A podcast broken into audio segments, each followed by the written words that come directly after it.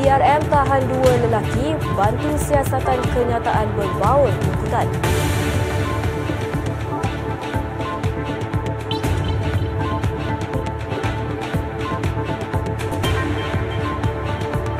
Lelaki warga asing ditahan selepas melanggar pintu Istana Besar Johor Bahru.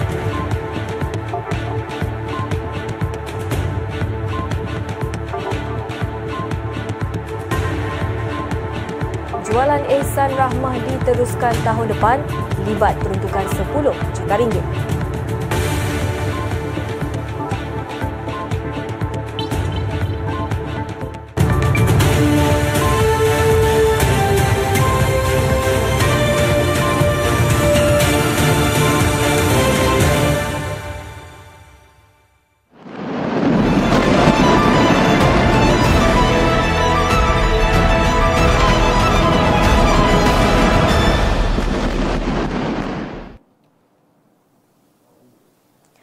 Assalamualaikum dan salam sejahtera.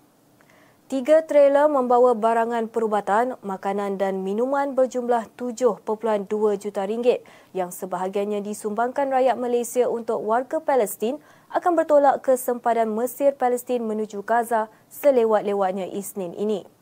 Ketiga-tiga trailer sepanjang 12 meter yang membawa barangan bantuan itu akan bertolak dari Kairah ke Bandar Al-Arish yang terletak 45 km dari lintasan Rafah memisahkan Mesir dan Gaza.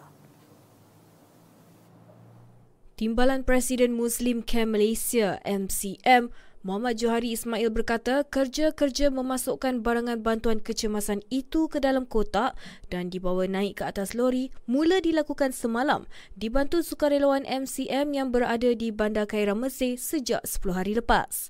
Beliau berkata pihaknya telah membelanjakan lebih RM500,000 untuk pembelian barangan bantuan itu daripada 1.5 juta ringgit yang sudah dibelanjakan untuk bantuan kecemasan Palestin dan majoriti sumbangan disalurkan terus kepada MCM Palestin di Gaza yang diketuai penduduk tempatan Ahmad Abu Aish. Bagi barangan perubatan pula, Muhammad Johari memaklumkan antara barangan yang dibawa ialah pembalut luka, kerusi roda, katil, pengusung broda, tongkat, alat pengimbas serta mesin ECG untuk rawatan jantung. Menurutnya, Al-Arish kini menjadi pusat pengumpulan barangan bantuan untuk ke Gaza dan sebuah stadium digunakan bagi tujuan berkenaan. Malah kerajaan Mesir bercadang membuka hospital medan di bandar itu sebelum melonggarkan kawalan pintu sepadan untuk merawat ribuan rakyat Palestin yang cedera.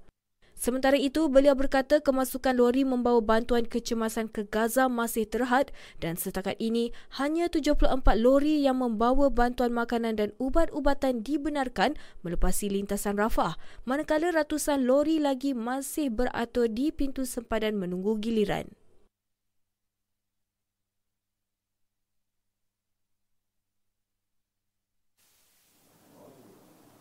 Universiti Malaysia Perlis UNIMAP menyediakan 25 biasiswa khas kepada pelajar Palestin yang sedang menuntut di universiti itu dalam usaha membantu mereka menjalani pembelajaran dengan lebih selesa. UNIMAP dalam kenyataan dalam satu kenyataan hari ini memaklumkan biasiswa itu antaranya melibatkan biasiswa penginapan, yuran pengajian dan wang perbelanjaan harian sekaligus diharapkan dapat membantu pelajar Palestin yang masih belajar di universiti berkenaan. Naib Chancellor UNIMAP, Profesor Datuk Dr. Zaliman Sauli berkata, pelajar Palestin yang akan diberikan duit perbelanjaan bagi memudahkan mereka menyara kehidupan ketika pengajian. Kenyataan itu selaras dengan komitmen yang dinyatakannya kepada Duta Palestin ke Malaysia, Walid Abu Ali, dalam satu pertemuan di Kuala Lumpur semalam. Katanya pertemuan itu membincangkan isu dihadapi pelajar Palestin di UNIMAP dengan tidak hanya berkomitmen untuk menyediakan bantuan kewangan, malah sokongan emosi dan moral juga diberikan kepada pelajar terlibat. Selain itu, perbincangan turut memberikan perhatian terhadap musibah yang menimpa seorang pelajar Palestin di UNIMAP yang kehilangan seorang ahli keluarga, mencetus keprihatinan dan kepedulian daripada pihak universiti. UNIMAP menegaskan sokongan terhadap perjuangan rakyat Palestin dan mengecam tindakan kejam Israel sekaligus mencerminkan semangat solidariti universiti itu dalam memperjuangkan hak asasi manusia dan keadilan global. Menteri Besar Johor Dato' On Hafiz Ghazi menerusi menyeru penduduk negeri itu terus bangkit dan menyatakan solidariti mereka kepada rakyat Palestin. Beliau juga mahu rakyat sama-sama berdoa kepada Allah Subhanahu Wa Taala agar segala kekejaman dan penindasan berkenaan dihentikan segera. Katanya gencatan senjata perlu dilakukan segera dan keperluan makanan dan perubatan harus dihantar bagi menyelamatkan mereka. Beliau turut meluahkan rasa hancur hatinya apabila mendengar perkongsian pelajar Palestin yang menuntut di Universiti Teknologi Malaysia UTM dalam satu pertemuan dengan mereka baru-baru ini. Bye.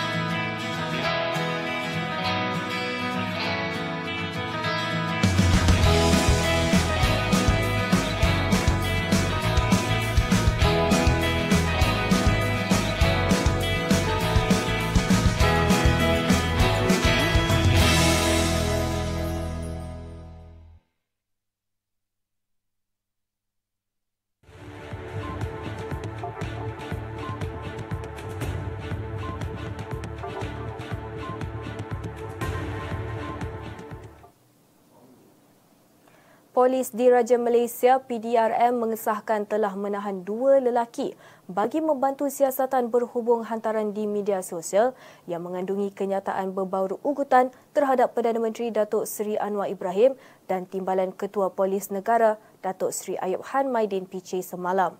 Pengarah Jabatan Siasatan Jenayah Bukit Aman Datuk Seri Muhammad Syuhaili Muhammad Zain berkata, lelaki pertama yang disyaki pemilik atau pengendali Facebook Nekat Hikers Ventures berumur lingkungan 51 tahun ditahan di kawasan Bandar Baru Bangi, Selangor. Menurut Datuk Seri Muhammad Syuhaili, lelaki kedua pula yang dipercayai pemilik atau pengendali akaun Facebook Jadzru berumur 27 tahun ditahan di kawasan Bukit Mertajam Pulau Pinang. Beliau berkata kes masih di peringkat siasatan dan PDRM menasihatkan orang ramai agar tidak membuat sebarang spekulasi yang boleh mengganggu siasatan. Katanya kes itu disiasat mengikut Seksyen 507 Kanun Keseksaan iaitu menakutkan secara jenayah dengan jalan perhubungan sembunyi nama dan Seksyen 233 Akta Komunikasi dan Multimedia 1998.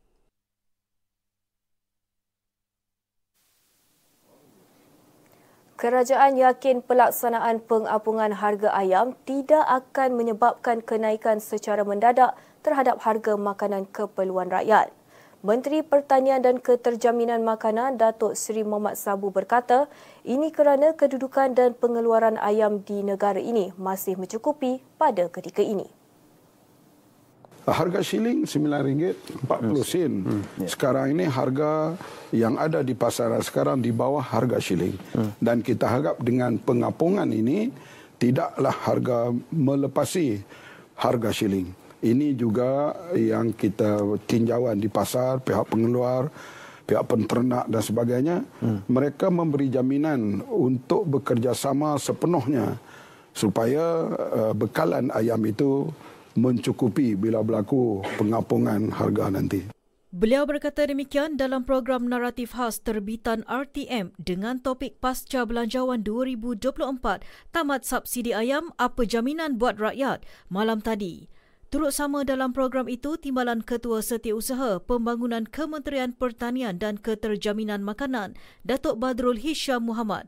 Semasa pembentangan Belanjawan 2024 pada 13 Oktober lepas, Perdana Menteri Datuk Seri Anwar Ibrahim berkata kerajaan akan mempertimbang harga ayam dan telur di pasaran diapungkan.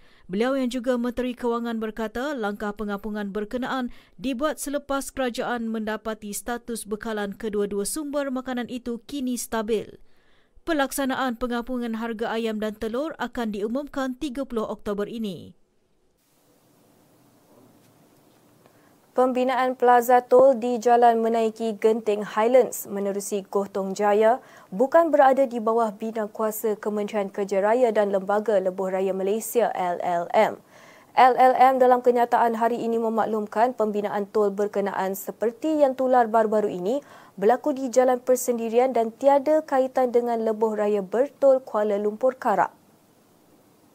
Sebelum ini, Ahli Parlimen Bentong yang Syafura Osman memaklumkan bahawa sebarang usaha projek pembangunan atau kemajuan di tanah persendirian harus mendapat kebenaran merancang daripada pihak berkuasa tempatan. Dalam kenyataan pada 21 Oktober, beliau menyatakan pihak Majlis Perbandar Bentong dan Kerajaan Negeri Pahang masih tidak menerima apa-apa permohonan berkenaan pembinaan Plaza Tol itu dan arahan henti kerja telah dikeluarkan Majlis Perbandaran Bentong. Seorang lelaki warga asing berusia 20-an ditahan selepas kereta yang dipandunya melanggar pintu pagar Istana Besar Johor Baru pagi semalam. Ketika kejadian, suspek dikatakan berada di bawah pengaruh dadah dan ujian saringan air kencing mendapati suspek positif dadah jenis syabu. Kejadian berlaku sekitar 5.28 pagi apabila kereta jenis Audi berwarna emas yang dipandu hilang kawalan kenderaan di Selekoh menyebabkan terbabas kelaluan bertentangan. Kereta itu kemudian melanggar sebuah teksi Proton Persona dan sebuah perodua arus sebelum merempuh pagar istana di kilometer 2.3 Jalan Skudai Johor Bahru semalam. Warga asing tersebut dilaporkan hanya cedera ringan manakala pemandu teksi dan pemandu perodua arus tidak mengalami sebarang kecederaan. Pintu pagar istana pula mengalami kerosakan akibat pelanggaran itu. Kes disiasat mengikut Seksyen 44 Kurungan 1 Akta Pengangkutan Jalan 1987. industri seni dan hiburan negara sekali lagi mendapat perkabaran duka. Kali ini dengan berita pemergian pelakon senior Badrul Muhayyad yang dikongsi pelakon N. Abdullah di ruang Facebooknya. Berita pemergian pelakon itu disahkan isteri Nur Hayati yang cuba mengejutkannya untuk bersiap ke tapak karnival. Namun Allahyarham tidak memberi respon dan badannya sudah mulai sejuk.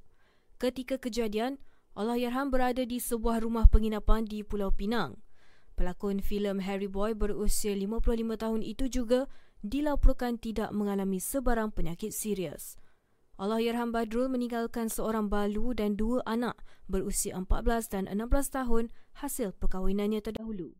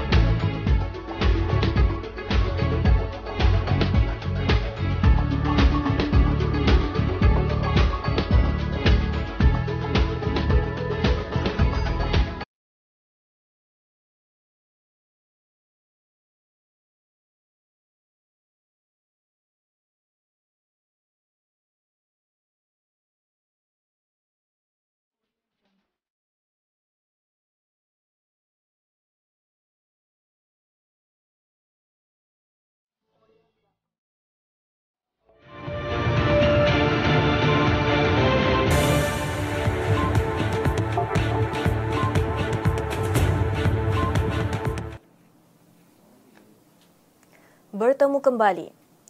Kerajaan negeri menyediakan kios pembuangan sisa elektronik di tiga stesen minyak sekitar bandar utama bandar utama Petaling bagi memudahkan orang ramai melupus alat peranti.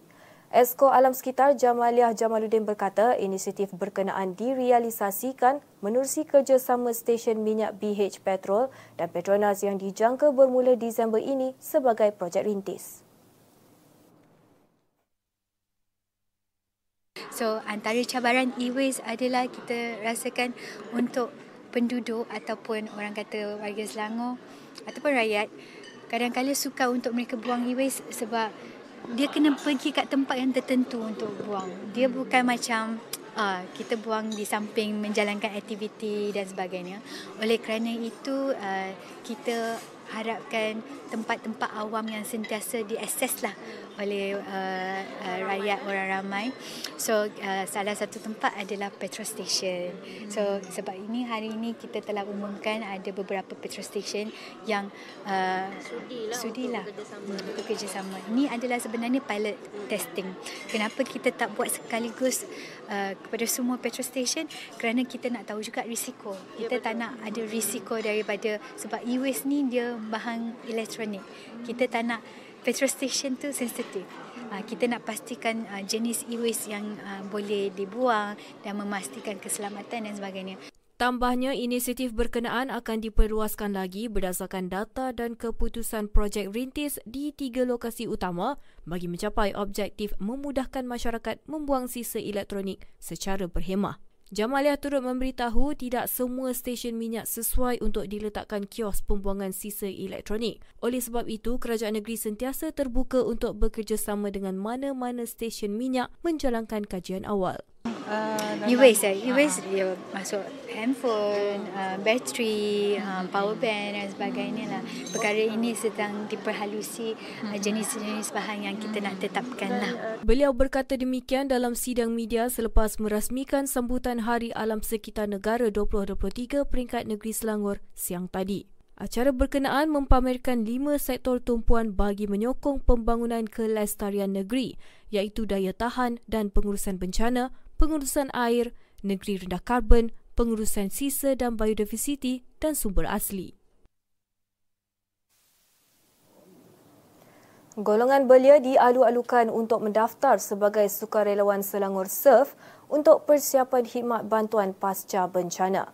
Exco Belia dan Pengurusan Bencana Muhammad Najwan Halimi berkata, unit SURF sudah diaktifkan segera sebagai kesiapsiagaan negeri kerajaan negeri menghadapi musim tengkujuh.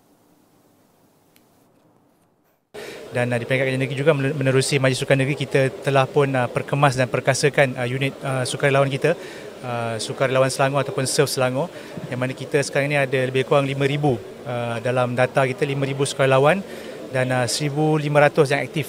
Jadi kita telah pun activate semula uh, unit tersebut uh, dan juga membuka uh, seramai mungkin penyertaan daripada anak-anak muda khususnya yang mana mereka ini akan membantu menampung uh, ataupun top up dari segi usaha-usaha nak membantu proses pasca bencana nanti. Uh, kita punya sasaran adalah anak muda lah uh, belia, belia kita. Uh, tak kira daripada um, lelaki ke perempuan ke, uh, tak kira bangsa, maksudnya kalau mereka ada minat, ada kesungguhan untuk bantu, mereka boleh Uh, sama-sama tawarkan diri. Beliau berkata demikian selepas menghadiri pelancaran bulan kesiapsiagaan monsun timur laut dan program keselamatan aktiviti di air yang berlangsung di Taman Tasik Cyberjaya hari ini. Dalam pada itu, Muhammad Najwan memaklumkan bahawa program itu bertujuan memberikan pemakluman kepada para penduduk berkenaan kesiapsiagaan agensi keselamatan dalam menghadapi sebarang bencana khususnya banjir. Kita turut uh, mengadakan pameran dan juga kempen kesedaran Uh, untuk mendedahkan kepada komuniti khususnya uh, persediaan atau uh, kesiapsiagaan kita untuk menghadapi monsun timur laut yang telah pun bermula baru-baru ini. Jadi kita tidak minta musibah, kita tidak minta banjir, cuma kita buat persediaan lah dengan uh, maksudnya daripada segi persiapan kita biar bersedia supaya apa supaya kita, kita tidak mengulangi apa yang dikatakan uh, waktu banjir Disember 2021 yang lalu dan kali ini insyaAllah uh, di peringkat Kajian Negeri Selangor dan juga agensi-agensi di sini uh, kita dalam tahap kesiapsiagaan yang tinggi.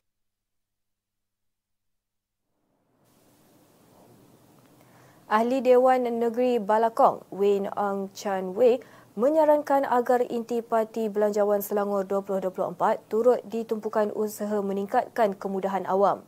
Ia berikutan banyak kemudahan awam seperti Dewan dan Gelanggang Sukan terutama di kawasannya uzur akibat tidak diselenggara. Beliau juga berharap belanjawan yang akan dibentang 10 November depan menumpukan kepada program membantu anak muda terutama yang menuntut dalam bidang kemahiran untuk mendapat peluang pekerjaan.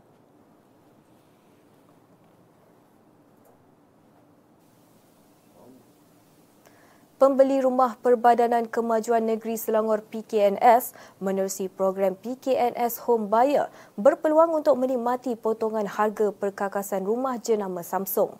Ketua Pegawai Eksekutif PKNS, Datuk Mahmud Abbas berkata, diskaun eksklusif sehingga 46% ditawarkan kepada pembeli rumah sedia ada dan baharu bagi projek kediaman PKNS. Jadi dengan PKNS memberi ya, benda-benda ni, jadi senang untuk dan dengan harga yang murah lagi, ya, senang untuk pembeli-pembeli rumah. Because at the end of the day, uh, aku kata at PKNS It's not berapa banyak rumah kita boleh buat. It's what kita boleh bagi kepada customer. Whether customer nak ke tak.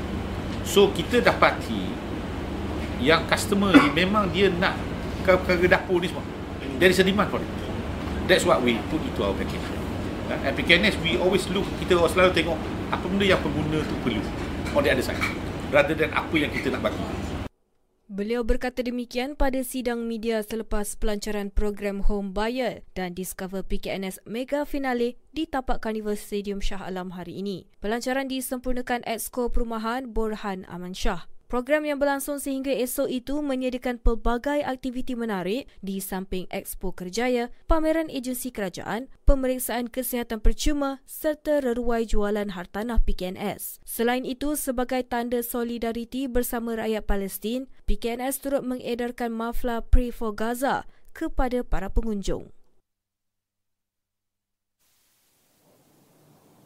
Jualan Ehsan Rahmah JER akan diteruskan tahun depan melibatkan peruntukan 10 juta ringgit.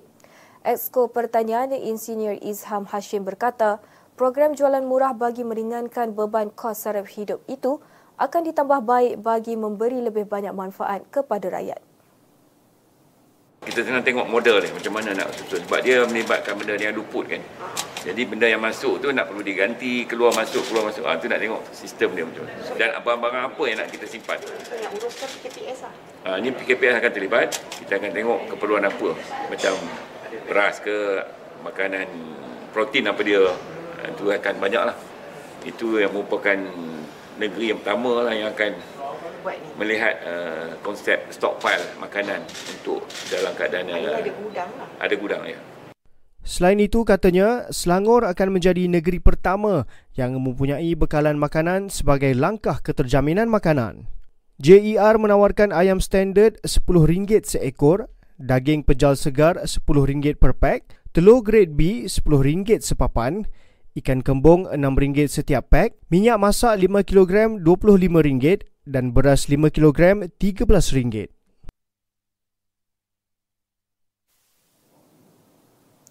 Program Jualan Ehsan Ramah JER Anjuran Perbadanan Kemajuan Pertanian Selangor PKPS diteruskan ke tiga lokasi esok. Jualan murah, jualan murah itu bakal diadakan di tiga kawasan Dewan Undangan Negeri melibatkan Don Tanjung Sepat, Batu Tiga dan Kombak Setia. Orang ramai boleh mendapatkan barangan asas dengan harga 30% lebih murah di gelanggang badminton Kampung Tumbuk Darat untuk Don Tanjung Sepat, Surau Al-Amin Seksyen 18 Shah Alam bagi Don Batu 3 dan Don Kombat Setia pula di Dewan Beringin Sri Kombak. Jualan bermula 10 pagi hingga 1 tengah hari. JER menawarkan ayam standard RM10 seekor, daging pejal segar RM10 setiap pack dan telur grade B pada harga RM10 sepapan. Manakala ikan kembung RM6 setiap pack, minyak masak 5 kg berharga RM25 dan beras 5 kg dengan harga RM10. Lokasi terkini JER seluruh negeri boleh disemak melalui Facebook PKPS.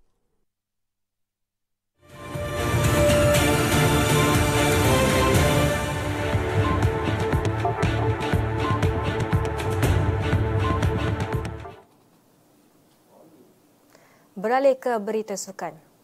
Jaringan hebat dilakukan dua pemain import PDRM FC, Marcus McCauley dan Fadi Awad melayakkan pasukan itu meraih tiga mata penuh membenam Kuala Lumpur City FC pada perlawanan Liga Super yang berlangsung di Stadium Majlis Bandaraya Petaling Jaya semalam. Babak pertama menyaksikan skuad KL City mendominasi permainan dengan beberapa percubaan berbahaya ke pintu gol PDRM FC melalui Cece Kipre dan Paulo Jusue. Namun kekentalan benteng pertahanan The Cops menyerap segala asakan mengecewakan jentera serangan KL City. Kebangkitan PDRM FC menerusi jaringan Marcus McCauley pada minit ke-60 nyata membakar semangat dan berjaya menggadakan jaringan pasukan itu menerusi pemain import dari Jordan, Fadi Awad pada minit ke-75 menjadikan keputusan akhir 2-0. Keputusan itu menyaksikan PDRM kekal di tangga ke-8 Liga dengan 31 mata dan KL City di kedudukan ke-7 dengan kelebihan perbezaan jaringan. Bantuan berjumlah RM100,000 disalur kepada Persatuan Gimnastik Negeri Terengganu PGNT bagi membangunkan sukan gimnastik negeri tersebut. Menteri Belia dan Sukan Hana Yoh dalam satu kenyataan memaklumkan bantuan melalui Majlis Sukan Negara MSN itu bertujuan untuk menambah baik peralatan sedia ada sekaligus dapat memperkasa lagi sukan tersebut. Katanya bantuan tersebut dihulurkan selepas KBS mengadakan mesyuarat bersama PGNT Kamis lepas yang dihadiri oleh Presidennya Abdul Razak Mat Amin serta ahli jawatan kuasa Persatuan dan ibu bapa atlet gimnastik negeri. Dalam pada itu, beliau berkata mesyuarat turut membincangkan tentang langkah-langkah yang boleh diambil KBS bagi menyelesaikan isu pemakaian gimnas wanita Terengganu. Hana berkata demikian berhubung pendirian Kerajaan Negeri Terengganu yang sebelum ini kekal dengan pendirian melarang penyertaan mereka dalam sukan gimnastik pada mana-mana kejohanan termasuk Temasya Sukan Malaysia Sukma.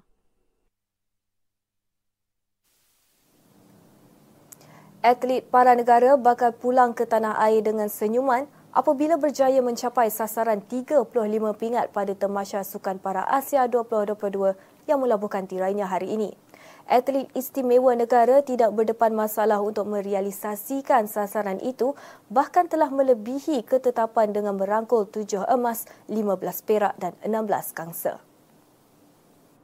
Kontingen negara yang diketuai KM Rajendran cemerlang apabila masing-masing menambah tiga perak dan kangsa. Skuad berbasikan pula tidak ketinggalan terus menyumbang satu perak dan kangsa menerusi acara lebuh raya.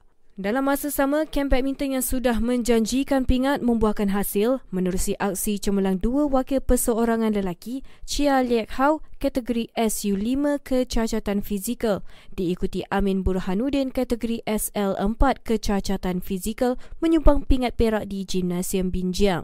Pingat gangsa pula diperoleh daripada sukan powerlifting menerusi Nicodemus Manggoy Moses dalam acara 97 kg dan bowling padang menerusi gandingan Hazeli Ilyas Jariah Zakaria dalam acara PES campuran B7. Majlis penutup Temasya Sukan Para Asia 2022 dijadualkan berlangsung malam ini.